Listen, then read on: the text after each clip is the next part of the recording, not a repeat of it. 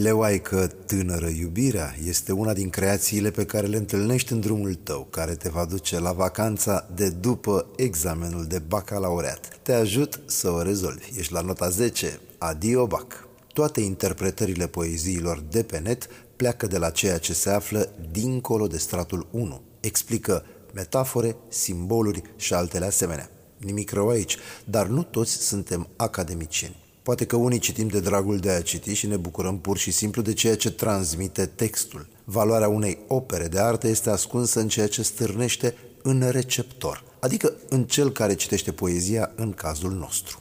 Când admir o pictură, mai întâi observ subiectul, povestea, tema, culoarea, textura. Abia apoi caut metafora. Fără să negăm cu nimic valoarea și adevărul din comentariile pe care le găsești pe net pentru această creație a lui Stănescu, hai să ne raportăm puțin la momentul actual, 2024, adică la 60 de ani după prima apariție în volum a poeziei. Și, după cum vom vedea imediat, semnele de întrebare ridicate acum erau absolut imposibile în anii 60 în România comunistă. Înțelegem ușor din primele versuri că autorul s-a îndrăgostit lulea. Iubește! Leoaică tânără, iubirea mi-a sărit în față. Și tot de aici înțelegem că sentimentul de iubire este descris printr-o leoaică tânără. Ce știm despre o leoaică?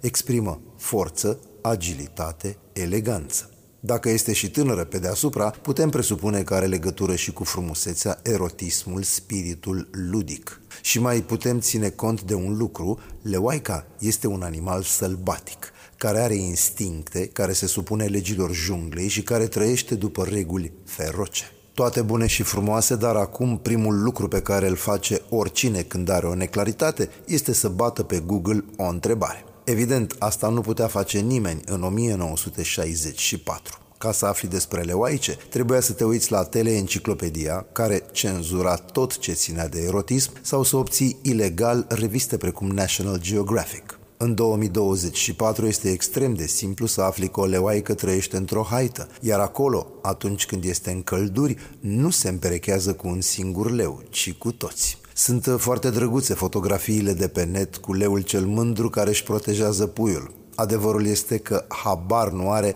dacă este puiul lui. Putem duce speculația și mai departe. Haita leilor în limba engleză este numită pride, mândrie. Simplă coincidență? Și ca să închidem bucla, în haită leul domină cu autoritate. Este masculul alfa prin excelență, ceea ce este poate imaginea perfectă pentru dinamica anilor 60. Bărbatul conduce relația, femeia se supune ascultătoare. Cumva însă această imagine contrazice flagrant realitatea anilor de acum. Asta, evident, nu micșorează cu nimic valoarea și frumusețea poeziei lui Stănescu, subliniez lucrul acesta. Însă, cred că poți spune și asta în lucrarea ta. De ce să nu-ți exprimi părerea dacă ești în tabăra feministă, de exemplu, și consideri că viziunea poetului este învechită? Totul e să ai argumente bazate pe text. Mă pândise în încordare mai de mult, zice poezia mai departe, ceea ce înseamnă că a existat o tatonare, posibilitatea apariției. Terenul era fertil și pregătit.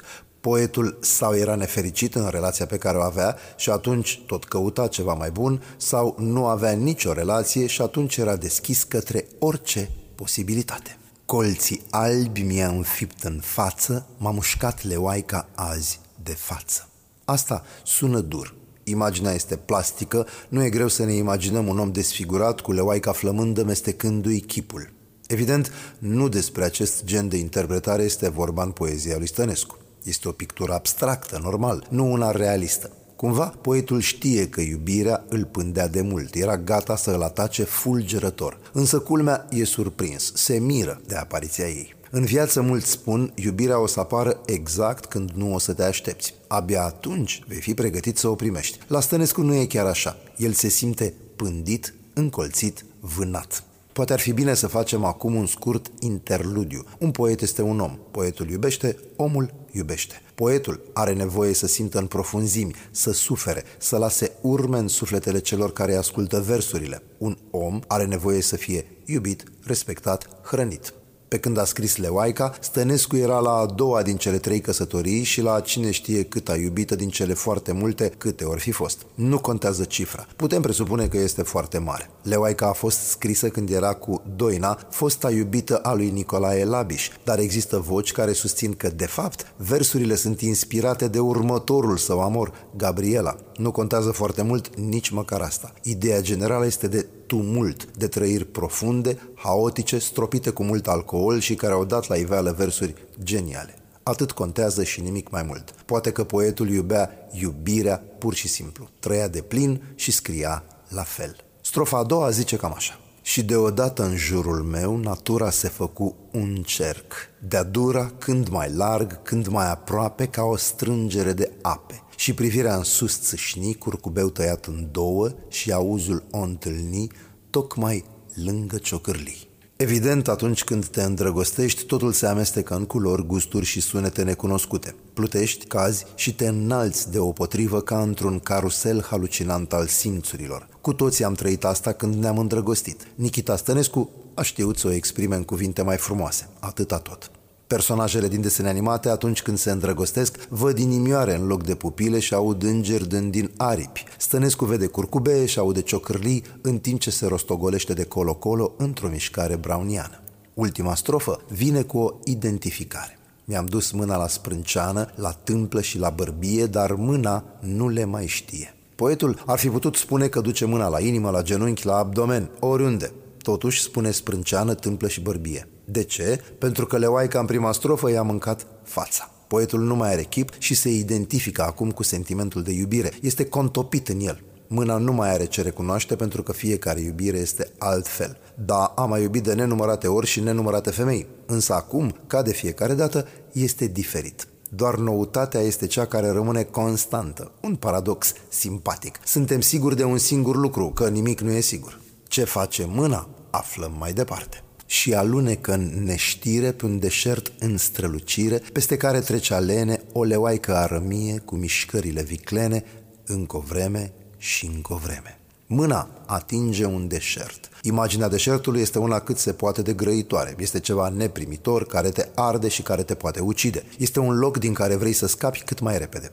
În plus, deșertul nu este unul întâmplător, ci taman acela al leoaicei, al dragostei. După ce că Leoaica este într-un loc oribil, în deșert, avem încă un mare semn de exclamare. Iubirea asta chiar este iubire? Cum se mișcă Leoaica? Citatul exact spune cu mișcări viclene. Conform DexOnline, viclean înseamnă unul care se poartă sau vorbește fără sinceritate, ascunzându-și adevăratele intenții reprobabile, fățarnic, ipocrit, perfid și ret șmecheristeț. 2. Rău, crud, neîndurător, hain. 3. Care își calcă credința sau cuvântul, necredincios, trădător. Iubirea lui Stănescu este vicleană, sau mincinoasă, sau neîndurătoare, haină. Da, așa pot fi consecințele iubirii prost înțelese sub formă de posesivitate și îngrădire, mai ales când minți, înșeli, trădezi, sau când ai nenumărate iubite, iubiți și îi rănești pe cei pe care îi legi de tine, la fel ca autorul. Cum ar putea vedea el iubirea în alt mod? Evident, și el a înșelat și a fost înșelat. Ultimele două versuri, cu punctele lor de suspensie din final, încă o vreme și încă o vreme, pot arăta o scurgere ireversibilă, implacabilă a timpului, așa cum spun toate comentariile de pe net. Însă mai pot spune și altceva, că iubirea va fi mereu vicleană. Sau că autorul nu își va schimba niciodată felul de a fi. Că nu face parte din valorile sale ideea de acceptare a schimbării din acest punct de vedere. Iubirea înseamnă necondiționare și respect, iar asta nu o spun eu, ci mari înțelepți ai planetei. Însă tot ei spun că nu trebuie să dai crezare nimănui în materie de iubire. Tu ești singurul care știe cu adevărat ce înseamnă pentru tine acest sentiment. Sau cum spune Rumi, de-o viață îți caut chipul și snăucit de extazul frumuseții tale. Mi-ai respirat în trup o nouă viață, iar sufletul-mi în lacrimile fericirii e scăldat. Un foc în inimă de strălucirea ta aprins arde mocnit. Sunt în cetatea milei, iar inima-mi e loc de rugăciune.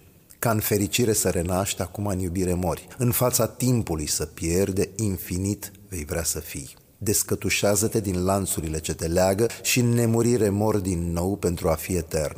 veșnic să taci în iluzoriu și adevăr vei deveni. Fii una cu scânteia care în ființă te respiră.